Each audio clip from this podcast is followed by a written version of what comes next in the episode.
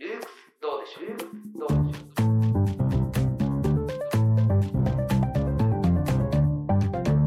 う？ルークスブックガイド。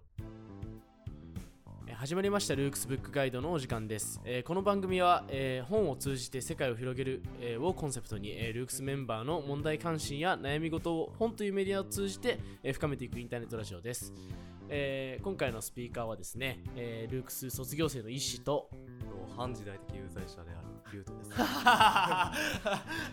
これまたはいこうちょっとちょっと怖めなあの えっとえっとご紹介文ですけどあんまルークスとはあんま関係ない人でですね 僕の全く関係ないね。はい、はい、僕のただの友達を連れてきたって感じですね。はい、えっ、と、そういう感じで、えー今回、えールークスブックガイドをですね、取っていきたいんですけど、今回何の本を紹介します？えっと今回はね、はい酒井武さんはいが書いているバタイユ入門っていうはい本を、はい。えっと紹介してね、はい。カズと俺で紹介していきたいんだはいけど。。はい。でもね、バタイユ入門って聞いてね、じゃあはいバタイユってまず何誰だよ 誰なのかっていうね、話があるんだけど、はい。なんか19世紀ギリぐらいで生まれて、はい。で、あの第一次大戦とか第二次大戦あたりで、はいいろんなことをよ、ね。まあ書いたりね、うん運動したりしていた、うん哲学者、はい思想家、哲学者、思想家。うんそうだね。なわけよよくわからない人なんうんで、詩を書いてたりもするしねまあね。うん実証はねなんか気狂いとかね、うんそういう、気違いとかね、言われるけどね。うんでねなんかこれウィキペディア情報で、あーざっとあのそのジョルジュ・バタイユって調べてね、うん研究分野を見たら、まはい。あ、性の哲学とか、はい。罪犯罪悪死存在論とか、はい書かれてたりはい。主な概念っていうところには、はい。犠牲悪性エロティシズム、うん死これは死ぬの死、うん。思考性とか、まあ、当人浪費不連続性みたいな。ねちょっとなんか当人の話とか面白いよね。あうん。これねかなり面白いんだけど、えーとかなり不吉なワードというかねあまりなんか、あんまその現代社会ではよろしいとはあんま思われないよね。う んまがまがしい言葉が並んでるんだけど、うん、まあこれに魅了されてしまった俺とカズそうだね。なんであまりなんかよろしい紹介の仕方ではね、うん。まあこれはバタイユにもね、うん、失礼に当たるからね。まあだから影響を与えた人物にもさ、うん。フーコー、デリダ、ブランショ、モリス・ブランショね、うん。ボードリアル、ドゥボール、アガンベン、うん。レリス、ランド、三島由紀夫、そしてあのた酒井武がね、うん。書いてありますね。はい。まあこの並びを見て分かる人は、うん。まあおおってまあねちょっと切れが悪い声を出すかもしれないんだけど。まあこれをね、うん、まあ、2人ともね、うん。何回も読んで、そうだね。まあ、これはなんだろうな。すごい勉学的にというかさ、うん、えーっとねこれを勉強しようっていう熱とはまた違ったさ、うん、なんだろうなフィーリングじゃないけどさ。そうだね、なんか、なんかものすごいなんかなんだろう恋恋愛に似たさ、う熱みたいのがさなんかね、俺はあったんだけど、うんわかるわかる。なんかね、バタユ入門とかね、バタユの著作読むときにね、なんか、その、鉛筆持って、結果的にね、ボールペンとかでなんかマークして、なんかいろいろ書いてたりするんだけど、うん。それもね、なんか勉強しようみたいな、うん。そういう動機がね、初発にまずなくて。わかる。で本当なんか感動しちゃって勢いでさそうそうそうう棒線引いちゃうみたいなそうそうそう。なんか俺のさ、その本とかにもさ、これねあの 今手元にバタユニオンがあるんだけど、はい。これはカズがね持ってきているやつだから、なんか、あの、結構いろいろ、まあパラパラ見てみたら結構、うんなんかまあ強めの筆圧で 棒線が引かれてたりするんだそうけど棒線引いてあってなんかあのあのこの救いをあの誰かす救ってくれとかなんかそういうなんかつぶやきがね。うん。なんか僕のそのなんだろうなそのい痛々しいつぶやきとかなんかそういうのがねなんか思わず漏れてくるようなね、うんなんかそのバタユの人生の厚みみたいなものがありまして、でそれを酒井武さんがすごいすごい結構丁寧に訳してたり、あと酒井さん自身の体験からも出発してそれがマジでよくてエモいよなあれ。あのこのバタイ入門の書き出しがまず酒井武がなぜうん。バタイと出会ったかみたいなところから語れるん。だ、語られるんだけど、そうだね、うん、まあじゃあその話ちょっと詳しくしようよ。あ詳しくする、うん。まあでもまあバーッと簡潔にさああ話しちゃうとまあ酒井武がバタイに出会ったのは21歳の頃。うんうんで、まあ、近所にかなり風変わりな友人がいたと。うん。であれでしょ？なんかあの、うん。ピアノひなんか何かの哲学の話をすればなんかピアノをさらさらと弾いてみせるみたいなね。そうそうあの急 急にあのうん。哲学の話をしてと思えば、うん。急に音楽理論の話をして、なんか中古のピアノのうん。変な旋律で奏でるみたいなね、そういうことをしている、まあ、ちょっとかっこいいね。うん。まあね俺らの不思議な。うん。目から見たらちょっとかっこいいなとかうん映るんだけど、うん。まあ、そういう人がいてうん。そういう友人が酒井武さんにはいて、うん。で、まあ、この人が酒井武さんに馬体をね、あのうんお前多分これ好きだから読んでみろとうん。渡してのが馬体の内的体験。であって、その酒井武さんに見せたのが内的体験の第2部のケイクっていうはい場所なんだけど、このケイクの冒頭で書かれている文章を読むと、うん。私は感性的体験によって生きているのであって、論理的釈明によって生きているのではない。神聖なものについて私はある狂気じみた体験を持っている。それがあまりに狂気じみているので、私がそのことを語ると人々は笑い出すかもしれないっていうね。う内的体験の第2部には、ね。いい文章ですね。いや、これは本当に、はい。まあ、俺とカズでね、これうん。本当にいい文章だね。うんしみじみと。涙を流すぐらいのね。ううん。ん。もう鳥肌立っちゃうぐらいの読んでるだけで、うん。ほんとかっこいい文章があって、これを酒井武さんはその友人に見せられて、で、それから、あのー酒井武さんも馬体にね、興味持ったんだけど、ね。で、この友人が、21歳の友人が、その後ね、なんか自殺しちゃうっていう、うん。まあ理うん。理由はよくわかんないんだけど、うんで、その、馬体にもその20 21歳の友人にも、あるちょっと神秘主義的なさ、うんうん。香りが、をまとっていて、二人とも。うんだから、その酒井武さんは、このバタユをにハマってしまうと、ちょっとうん自殺してしまうんじゃないかみたいな、ちょっとうん恐怖心みたいなのが芽生えたらしくて、うんうんうんそれからしばらく離れていたらしいんだけど、まあなんかどっかのタイミングでまたバタユに戻ってきちゃったみたいなね、うんうんうんそういうなんか、運命的な出会いが重なって、酒井武さんはバタユ研究に、うん、勤しむよ、勤しむというかね、そうだね。あのーうん。打ち込むようになったらしいんだけど、ううん。ーん、どうしようか。じゃあ、カズはね、うん。うんこのバタユとどう、じゃあ、俺たちはどう出会ったのかっていう、はいはいはい。まあ、酒井武さんも最初の分で、はい出会いを語語ってるわけだから、はい。そうだね。俺らの出会いもね。そう。そう酒井さんのだけ言ってね。俺らに言わない。とちょっと卑怯だからね。そうカズはね、どういう風にしてバタユ俺はね、えっとね、まあ、あの、もともと三島由紀夫が大好きだったんですよ。うんうんうん。三島由紀夫って、いわゆる、まあ、金閣寺とか有名かな？金閣寺とか仮面の告白とか、あと、そうね。それこそ潮祭とかが結構有名な作品かもしれないんだけど、うん。いわゆるね、なんだろうな、まあ、金閣寺はもうすごい典型的なんだけど、うん。その、その金閣寺にうん。その勤める僧侶、勤めるっていうとあれだけど、うん。で修行する僧侶が、うん。あの金閣を最も美しいものだとうん。思ってるわけ、うん。でその金閣寺をその最終的に、うん。その美しいがゆえに燃やしちゃうって話なのね、うんっていうなんかまさにエロティシズム感じるね。後々話に出てくると思いますけど、うん。そのバタユの思想とすごい近い小説を、うん。まあ、書いてる人がいて、まあ、そもそもその金閣寺を燃やすっていう事件が本当に戦後にありまして、うん。戦後のアプレゲール事件って言われるんですけど、うん。あのそういういわゆる事件小説なんですけど、うん。そういうのをあの三島由紀夫が書いてて、うん。で三島が死ぬ直前にうん。今一番共感できるのはうん。バタユであるとうん。いうのを残していて、うん。その頃はもう三島にどっぷりだった、えー、と医師少年はですね、うん。ああ、バタユとは誰なんだと思って、なんかバタユ入門をあの本屋に買いに行ったっていうのが多分一番最初の出会いかな。えー。ああ、でもその前に多分文学と悪を読んでたのかな。うん、っていう感じだと思います。なんかそ,、まあそういうね。のどっちが先かみたいな。まあ教養深い一種少年。いやいやいや、違う違う違う違う違う違う。あ違う違う違う違う違う。違う違う違う。なんかそう聞こえるかもしんないけど、でも結構その、まあ惹かれていった感じがあるからとか言って。まあでも分かる。そのなんかねバタユには不思議な重力みたいなものがあるっていうのは俺もねまあ感覚的にね分かるところがあって、まあ まあそういうすごい、まあ、教養ティックな いや、まあ、ちょっと確かにそう聞こえるよね。一種少年とは、まあ、まあ、正反対じゃないけど、まあちょっとまた、ちょっと違った出会い方を俺はしていて。うんうんうん。確かに、リュウとどうやって出会ったの聞いってていうのもね、うん俺が出会ったのは、結構割と最近というかさ、うんうんうん結構高校出た後だから、うん結構最近なのね。うん。うんうん。まあ今20歳なんだけど、うん最近で、で、この、ね、明確な出会い方っていうのが俺は分かんないというか覚えてなくて、はいはいはい。というよりもなんか、バタイユのなんか眼球炭はいはいはいっていうまあ。小説出してるじゃん。あるね。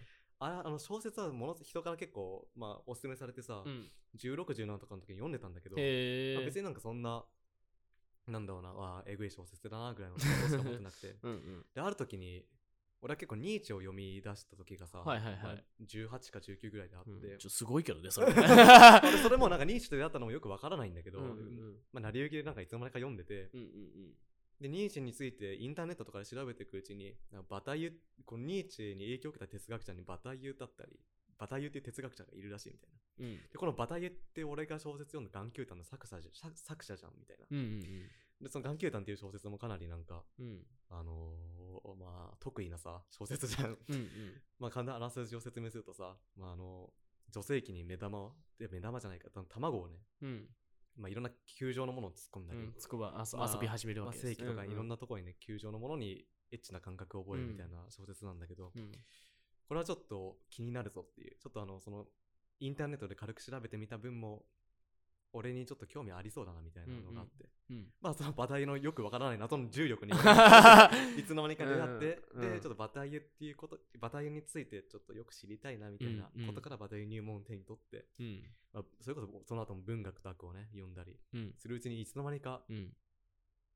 うん、なんかバタイユに影響を受けたとかじゃないいいんだよね、うん。なんかそもそもさ俺らが持っていた感覚がもっと鮮明にさ、うん。なるみたいな。例えば、うん。バタイユって稲妻みたいな感じでさ、そうだね。一瞬ピカって光ったその光でさものすごい全ての輪郭がはっきりするみたいなうん。感じでさ、バタイユを読んだ時の光によって、うん。自分が持っている曖昧だった輪郭がさパッて映し出されたみたいな感覚なのよ、そういう、まあ、そこでねすごいなんかうーんあ好きみたいなね。うん。うんあの、めっちゃわかるみたいなうん。感覚を、まあ、フィーリングでしかないんだけど、うん俺は得て、まあ、そこからハマっていったっていううん経歴があって、で、このバタイユ入門について語るにあたってさ、なんだろうな、緻密な論理で俺らはさ、うん。話せないっていうかさ、うんうんうん。まあ俺らにバタイユに対しての興奮みたいなのもあるんだけど、うん。まあ、そもそも、なバタイユという哲学者自体もそう、あのものすごい、うん、彼のテーマとしても非理性みたいなものがあってうん。さ、そうだね。うん。だから他の哲学者とか、まあ、哲学を研究している人からも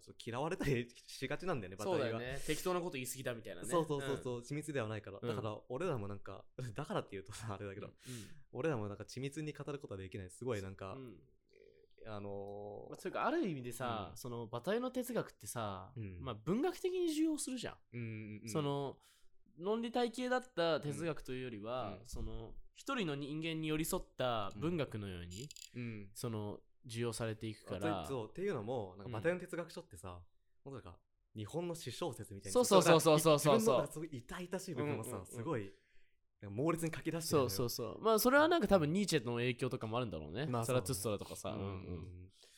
まあそうだからまあある種のさすごいなんか興奮とか高揚なしには俺は読めないんだいやそうだと思うそうだと思う。だからなんか緻密にねなんか解説するとかじゃなくてこの俺らのエネルギーを発散させることしかちょっと多分できないかもしれないけど、うん。まあそれでもこのかいどうしても解説したいっていう欲求、そうだね。これをちょっと感じ取っていただければな。とうん、そうだね。なんかささっきのさ、うん。俺めちゃくちゃあの表現いいなと思ったんだけどさ、うんうんうん。その稲妻がピカンって光るようにさ、うんうんうん語るっていう話があったじゃない、うんこれは多分ね、うん。あの後期ニーチェからのバタイユの影あそうね。そうニーチェねえそうだよね。なんかあるよねそういう。栄光だよね。影響だよね、うん。このなんかあのに後期ニーチェはですね、うん。後方と深淵の一致という言葉を多用しましてね、うん。その高みと一番低いところ深淵うん。が一致する地点にて、うん。あの稲妻が光るように稲妻のように語れって言うんですよ、うん。なんかへー。わかりにくいでしょ。うん。かりそそううそう。感覚的にね。感覚的な話だからそういうことはね。ねそそういうことを結構ね文学的に哲学するっていうのが、まあ、彼らのやり方だから、うん。まあ、僕は僕らはそういうのに美学感じるしいいなって思ったりしますよね。うん。うん。まあごめんなさい。余談でした。はい 全然なんかやっぱこのなんだろうな。情念じゃないけどさ、うんうんこの やっぱ外側に向かう情念みたいなものを、うんうん。まあ、どうにか伝わってねでも、まあ霊感でちょっとキャッチしていただければなという、でも結構さ稲妻によのように語るってのもさ分かりやすくてさ、うん。稲妻が落ちるとさうん。ピカンって光ってさ、うんうんうん。全ての輪郭がはっきりするじゃん、うんうんうんうんそういう感覚だよね。うん、いや本当に。うん。それもねすごいなんか感覚的な話になっちゃうからさ、なんか哲学書の解説としては向いてないかもしれないんだけど、でもこれバタイユ入門もなんかすごい、まあ、酒井武さんすごいね、うん。緻密になんかすごいバタイユを解説してくれてはいるんだけどそ,、それでもやっぱ根底にあるのは感性的なものというかさ、うん。理性非理性的なものだからね、うんなんかそう理性に還元してしまったら何かが欠けてしまうようなさ、うんうんあのもっと漠然とした、あの何かに収まりきれない、何うん。あのよくわかんないものみたうんいなさ、うん。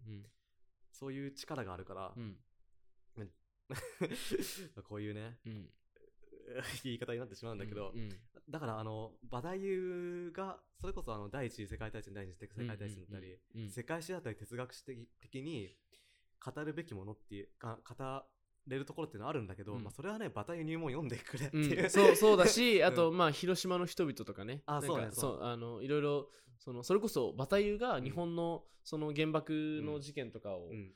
原爆投下にのその悲劇をかなりあの鮮明に描いてたりする、ね。そうだから小説みたいな感じで書いてたりするし、うん。そういうの読んでくれてもいいし、あくまでこれはブックガイドだから。あとあの哲学史思想史上のバタユの立ち位置みたいなものは、まあこのバタユ入門に書いてあるんで本当に。だから僕らはじゃあ、うん。そうだね。ブックガイドとしてその読みたくなるようなね その説明ができればいいかなっていうふうに、でご紹介がねできればね、でなんか最初にさ言ったようにさ、うん。バタユのウィキペディアにはさうん。すごいなんかまがまがしい概念がたくさんさ、そうだね。バタユが提唱した概念として書かれてるんだけど、うん。まあ、この中でなんか数が特にさこれにしびれたなみたいなさバタユのなんだろうな、まあ、概念、うんうんうんまあ、それは多分このバタユ入門の本の中にもすごいあのなんだろう総括的にさ書かれているからさなんかここのバタユのが提唱した概念すげえしびはいれたみたいなはいはい。あったりする。僕はですねエロティズムにやっぱりね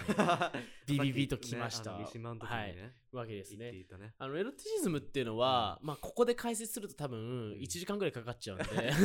まあまあね、あのうん。すごいあのたたなんだろう分かりやすく解説するとですね、うん。その禁忌？禁止をうん。犯す。つまり、うん。禁止から逸脱する、うん。その禁止されてることを、うん。その実際にやっちゃうこと？うん。にエロスが宿るよねっていううん話ですよね、つまり。だから例えば、うん。金閣寺みたいな。うん市場の美があるわけじゃないですか、うんそういうのはまあ普通に守りたいじゃないですか、けどそれを燃やしちゃえと。そう。守りたいというかなんか守るべきとされているものを。されているよね。社会的なその制約としてのその守るべき対象として金閣寺が定められているけど、うん。そうじゃなくてそいつ燃やしちゃえばどうなるんだろうみたいな、でちょっと付け加えると、うん。じゃあなぜそれがエロいのかっていうとエロいっていうか、まあエロティシズムだから、うんねうん。じゃあなぜそれがエロいのかっていうと、うん。あのーまあ、馬体はさ、うん。すごいなんかい一時期すごいカトリックにさ自分もキーしたことがあってさ、うん。まあ、その後、まあ、馬体無神学大全を読んで、あのカトリックを捨ててさ、うん。あの自身自身の哲学みたいなうん。倫理みたいなものを生み出すことになるんだけど、そうだね。カトリックの世界で生きていたっていうことをまず加味して、うん。あのー服を脱ぐっていうことが、まあ、性行為。うん。セックスが、うん。まあ、そのカトリックのうちではさ、うん。まあなんか良くないことじゃないけどさ、うん。まあ、禁じられていたそうだね。軽々しいセックスみたいなのは禁じられていて、うん。でその禁じられていたセックスつまり服を脱がすっていう行為は、うん。その禁禁止を犯す行為なんうんうんだっていう、うん まあ、そこがねあの、まあ、これってエロくないっていう感覚は、まあうんうんうん。わかると思うんだけど、うんうん。まあ、そういうことでねあのこれとすごい概念的には一緒で、うん。禁止されていることを破るっていうエロさっていうのは、まあ、服を脱がすエロさっていうものに似ているう。んうんっていう、うんうんだから金あの良いもの守るべきものとされている金閣寺を燃やしてしまおうっていうそれを、なんだろうな。そのえっとね 欲求みたいなものはエッチなんだと。うんうんうん。そうそうそうそうそう。そうつまりさうん。禁止と違反の図式なんだよね、なんかこうういう、なんだろうな、ある種さ、うん。その、確かにさっき文学的って言ったけど、うん。その、なんだろうな、そういうさ、うん。なんか哲学の対象にしにくいじゃん。んうんうんうんそのなんでこういうものに魅力を感じるんだろうみたいなさ、うんうん。ある種主観的なうん。ことにもう陥りやすいんだけど、うん。そういうのをなんか一般的な普遍的なうん。言語に体系化して、うん。でそれ違反図式のところまで持っていくっていう、うん。そのポスト構造主義に影響を与えるゆえんだと思うんだけどね、うん。この辺が。うん。っていうそのあの論あの哲学的な展開に対して、なんかそのそのバタユのその思考の行き渡り方うん。その鮮明さにもうん。美しさを感じるし、うん。その思想そのものにもうん美しさを感じてしまうっていう。いや、わかるし、そのうん。非理性的なものを、ある、なんか理性的なものでさ、うん。あのー、それ体系立てようっていうさ、うん。その欲求それ自体のなんかすごい熱さみたいなさ、うんうんうん それに食らっちゃう部分っていうことだよね。はいはいはいはい。そうそれはね、そうめちゃめちゃわかるし、はい。まあ、なんかね、そのバタユのそのうん。禁止と違反の図式についてもうちょっと説明したくなっちゃったか あら。全然あの本当にあのそうカズの好きな、はい、はい僕の好きなところなんで、あの、いや、なんか僕前ね、あの、うん。この学校って楽器末発表会っていうのがあって、うん。その自分の今学期研究したものとか調べたものとかうん。を発表しようみたいな、へえあの、会が、まあ、あの、毎学期末にあるんですけど、うんうんその時に僕エロティシズムについて書いてて、うん。あの、その時使った資料をちょっと用いますね。うん。ままず、なんか、第4段段階ぐらいあるんですよ。うんうん。その、えっ、と、バタイユの禁止と違反の図式っていうのは。うんうんうんまあ、1段階として道徳の誕生っていうのがありまして、うんまずバタイユはですね、労働に着目するんですね。ああそうねはい。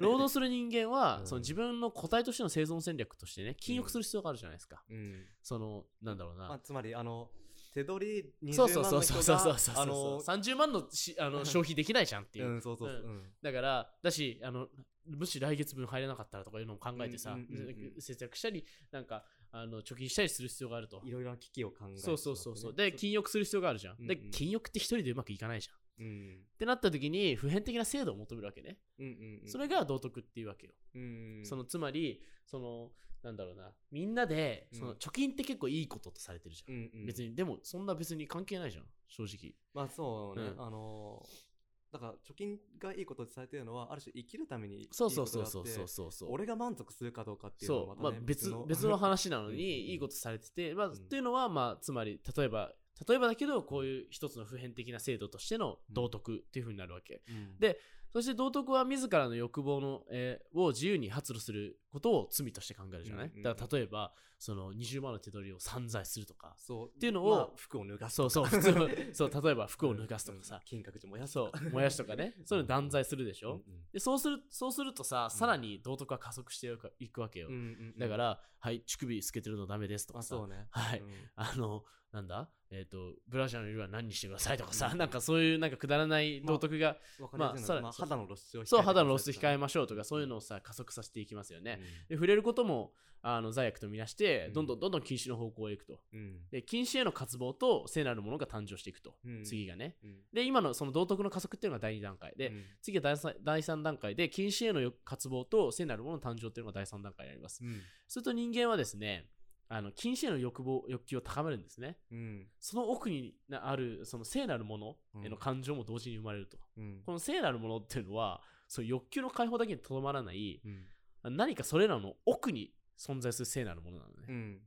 まあ学それがいわゆる神みたいな呼ばれる。そういうことなんです。はい。い、社会的、肉体的双方における死の魅力を、うん。その漂わせながら禁じられた欲望を強く魅了するもののことなんですね。やっぱつまり死であったり、うん。神であったりっていう、そういう社会的なものではなく、もっと超越的な、その何かっていうものに魅了されるっていう。うん。でそして到達すると。うん。この禁止の図式、禁止っていうのが今までその三段階第第3段階あって、そのずっと加速されてきたけど、それがその第4段階に到達することによって、その禁止して、エロチズムが完成して、まあ、まあなんだろうな、究極にエロくなるっていう感覚ですよね。まあ、学校の屋上に行くとかいうのが多分例として分かりやすいかなって思うんですけど、まあなんだろうな、あの、まあ個体の生存のためにだよ。うんあの学校っていうのはさ、屋上に行くのを禁止するわけじゃん。まあまあ勉強しなきゃいけないとかさ。校舎裏でタバコを吸うそう、タバコ吸うのねね。あの、なんか、そういうの立ち入り禁止っていうさ、うんあの、道徳を持って禁止するでしょ？うんあの、で、さらに学校という社会はさ、あの、あの禁止を加速させ、屋上のドアに鍵かけたり、うんうんなんか、あの、さまざまな、なんか、策を講じるでしょ、うんうん。ですると、なんか生徒たちは、あの、あの禁止へのあの欲望を強めるとともに、屋上である以上に、うん。さらなる何かをさ、見出してさ、あそうね。そう、禁止されているがゆえにそう、ゆえに屋上がなんか別にそうでもないのに、それ以上に魅力的なものになると。そうなんかってなると、そのドアの部かち割って屋上に行って、うん。ああ、気持ちいいみたいな。そそういうのがエロティシズムの概念なんですよね。はい。で、僕はなんかこういう、なんかある種文学的な展開も生まれるような、うんあの、エロティシズムのね、魅力性にね、取りつかれて、うん僕はバタイユ入門を進めたいんですよね。でこの酒井武さんは、はいあのバタ入門書き終わった後に、はい。次に読むのが文学と悪がいバタイユが書いて文学と悪がいいっていうふうに言ってんだけど、はい。この文学と悪は俺バタイユが書いた本の中で多分俺一番好きへえ。なぐらい好きなんだけどさまあこの酒井武さんのさ本の中の文章を引用するならさうん。なんだろう。えっとね。えー、っと一回切ろ 今、今どんぐらい？えっと、この酒井武さんが、はい。あの、バタイユの文学論はい。を書く中で、まあ、書いてあることがあって、それを引用したいと思うんだけど、はい。えっとね、えーっと、人間は何にも還元できない欲望として情熱的に気まぐれに存在しているのだが、うん。共産主義はこの欲望に全面的に生産活動に専念する生徒、両立可能な我々の欲求を置き換えたって言っているんだよね。これはなんだろうな、つまり、えーっとね、これちょっと分かりにくいんだけど、はい。えっと、めっちゃ分かりやすく言うと、うん。人間の本質っていうのはさ、まあ、うん。情熱的で気まぐれ、そうだね。だからまあなんか、リンゴ食べたいって思った次の瞬間には、うん。えっと、なんだろうな。まあなんかあのおまんじゅう食いたくなってるとよねしなんか、タバコ吸いたくなったり、うんうん。なんか、そういうなんかすごい、なんか脈絡もないさ、すごいいろんなとこ行ったり来たりしてしてるものなんだけど、うん。共産主義はこれを拒否して、生産活動に向かう欲求のみを重視したっていう。うんうんうんうんで、この価値観からいくと、まあ、文学を書くことっていうのは、はいあの、共産主義的な生活生産活動に組みしない動きなんだよ。ほうほうほうほあの、つまり、なんだろうな。えーっとね、うーん、つまり労働ではないという、あの、国を、うそうだね。そうそうそう、うん、その大国を大きくしていったり発展させるっていう方向への思考じゃなくて、うんうん。そのある種気まぐれでうん。事故にしか向かないよねある意味で、っていう方向性のせ政策でしかないから、うんうんうん。共産主義には向かないよねそれ。そうで、バタイはそれで、あの、文学とか、文学っていうのははいはいはい。悪を、文学とは悪として定義しているのね。うんうんうん。悪でしかないっていう。う。んうんうん。で、文学とは悪を表現したものなのであるが、この悪は私が思うに我々にとって思考の価値を持つものであるう。うわ最高ですね。本当にあの情熱的なさ、気まぐれな欲望っていうのをものすごい全面的に肯定してくれてるっていう。はいはいはで、いバタイユが最高なのって、この優しさなんだよ。そうなんだよね。いや僕ねうん。そうわかるわかる。だからそのなんか向上的なさ愛みたいなのを感じるよな。そうそうそう。そう、あの、人間は、うん。あのつつまりあの、お前はうん。これをしていないからダメっていう断罪の仕方が、うん。まあ、今っていうか結構、基本的にさ、社会においてはあると思うんだけど、そうではなくて、あの、なんだろうな。えっとね、これものすごいいい、うんなんて言えばいいんだろう。まあ、非行動的なさ、うん。人間、うん。非生産的であり、うん。非有益的な人、ん非有益性な行為うんについても、それをなんかすごい全面的に擁護それ、それでもいいじゃんって言ってくれる。うんで、てか、それこそが人間なんだっていうことをすごい論理的に書いてくれてるっていう。イニュートリティですね まあ 非理性的なものを理性によって語るっていうのは、まあ、うんそういう強さがあるじゃん。うん そそこに対しての愛みたいなものに対してね、うんいや、すごいし触発されてしまったんですね。いやうんいいですよね。そう文学っていうものは悪なんだと。はいはいはい。悪でしかありえないんだと。はい。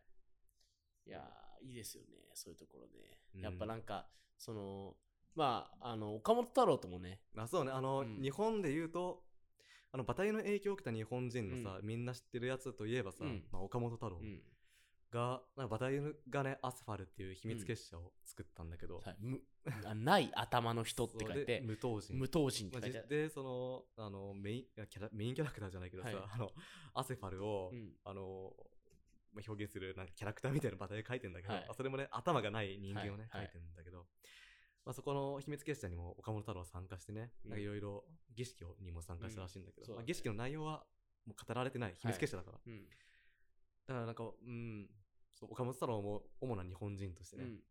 やっぱさ、うん。岡本太郎もさ、やっぱ太陽の塔を作るわけでしょ。うん。うんうんうん。なんか僕は、その、その、要は、宝刀のさ、うん。法人、あ、だから宝刀、党人、まあ、うん。どっちもいいですけど、うん。その、いや、無駄遣いのうん。経済学みたいなのを、うん。あの、後期馬太夫だよね、確か。うんうんうん。は結構いあの提唱していくと思うんだけど、うん。そういう意味でもなんだろうな贈与贈与っていうか、うん。そのあのなんだろうな無再現であの根源が見えないぐらいの,、その永続的な愛みたいなものがすごい文章から感じ取れると思うのね。で俺はそれはなんか究極的なオブジェとして、うん。オブジェというかそのなんだろうな究極的なそのなんだろうなモチーフとしてそれは太陽だと思うんだよね、うん。その常に高校とさ、うん。まあ、い夜になったら沈むけどうん。常に沈むっていうか俺らから見てね、沈むけどその常にさあの燃え続けて、うん。照らして温めてみたいな。何かを与え続けて。与え続けててその贈与のその究極大事なわけじゃん、っていうで岡本太郎も太陽の塔を作るわけだし、っていうなんかその贈与だったり愛みたいなものに対してあんなその物騒なことをね書かれてる割には、うん。超優しい人みたいないやね本当に優しいと思う、だってね。死死死について書いて、まあ、死あのデスの方のね、うん。死について書いたりあのまあ 犯罪とかさ悪みたいなものについて書いてるけど、うん。この悪っていうのもなんだろうな。断ずるべきなものというか、うん。なんだろう。こここで言う悪っていうのはさっき言ったような行動性っていうパースペクティブから見た時の悪、うんつまり、まあ、ゆ無無益なこと。うん。であの、まあ、この行動っていうのはさ、まあ、ある有益性に基づいた行動、うん。で大人はこの有益性に基づいた行動っていうものをすごい思考するけど、うん。まあ、子供はさ好き勝手遊んでそれで充足しているわけじゃん、うん。でも大人の中にもそれは生きているっていう、うんうん。まあ、その大人の内部にもその、うん、欲求みたいなのあるっていうふうにねうん。言ってんだけど、うんでそれを全面的にさ優しく抱きしめてくれているっていうパターンはその欲求をね否定したり、それはそれでいいよではなく、うん。もう全面的に包容しているっていう、うんうんうん。包容とまあ、まあ、包容し続けてくれてるっていう、まあそれがねバタイユのもう愛に満ちた人なんですよ。愛に満ちた人だよね。やっぱそう。そういう幼児性のね、うん。その理解も深いし、うん。そのなんていうのかな。やっぱりさ、うん。その良し悪しだったりさ、あの有用無あの無益みたいな、うん。うん有益無益みたいなところっていうのはさ、うん。社会が作り出したものじゃん。っうん。ていうその人間の本来性はどこにあるのかっていう,、そうそう。全般性はどこにあるのかっていうのを、うんその突き詰めていって、うん。でとなるとまあセックスだったり、うん。死だったり、うん。っていうところには向き合わなきゃいけない問題として出てくるよね。うんうんうんっていうところとっていう本当に根源的な部分に対して問い続けた哲学者な,、なんじゃないかなっていうふうに、まあ、まとめるとしたらバタイユそうなるよね。うん。ではい。あすみません。あのもう一つね、あうん。紹介したいところがあって。あの最初の方かな、うん。に書いてあると思うんだけど、うん。そのバタイユがあのどんな幼少期を送ってきたかっていう。ああそうね。僕あそこ結構好きではい。あのなんだろうな汚い表現になっちゃうんですけど、うん。バタイユのお父さんがあの全盲者だよね。確かね、目が全部見えなくて、うん。生まれた頃から。うん。でその結構バタイユがそれなりにあの自我の形成を行われるあのまだ若い頃、うん。10代前半とか、えっと、まだ一桁台9歳とかそんぐらいの頃かな、だから小学校低学年ぐらいのイメージですね、うん。そんぐらいの頃にもうその体が動かなくなったそのお父さんのうん。糞尿のね、うん。世話をしたりしてた。と、うん。だけどなんだっけな、えっとフランスではあのその頃もういい景気好景気としてなななんて書いてあるっけ？ん？なんだっけ？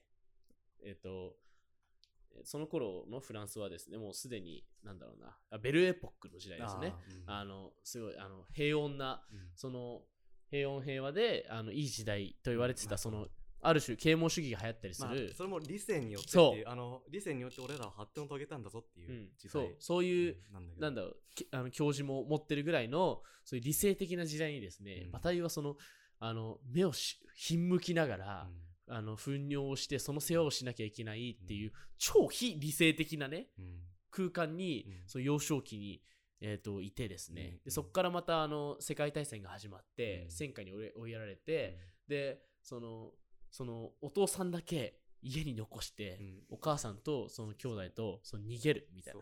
で後々お母お父さんはあの戦争の火に焼かれて死んじゃうっていう,、いうようなうん、うんその超非理性的な経験をバタイユは踏んでてですね、もう不条理でね。不条理で。なんかもう理性とかではなくものすごい大きい暴力みたいなそうそうそうそうそう。そ叩きつけられるう、うみたいな、ん、そういうなんだろう圧倒的な敗北とも言える。うん。そういうとそういうある種自分が一番辛い思いをしてるからあの発する哲学でもあると思うし、そういう、なんだろうな、非理性的なところから発してるからこそ、そういう体験的、うん。あの経験的な、その、ね、ものに対しての、うんあの、なんだろうな、美美を見出してたり、哲学だったりっていうところが、やっぱりそのバタイユの、哲学の魅力かなっていうふうに僕は思いますよね。いやまさにその通りで、うんうんなんかそう日常的なさうん。有益性しか価値が認められない社会に対して、うん。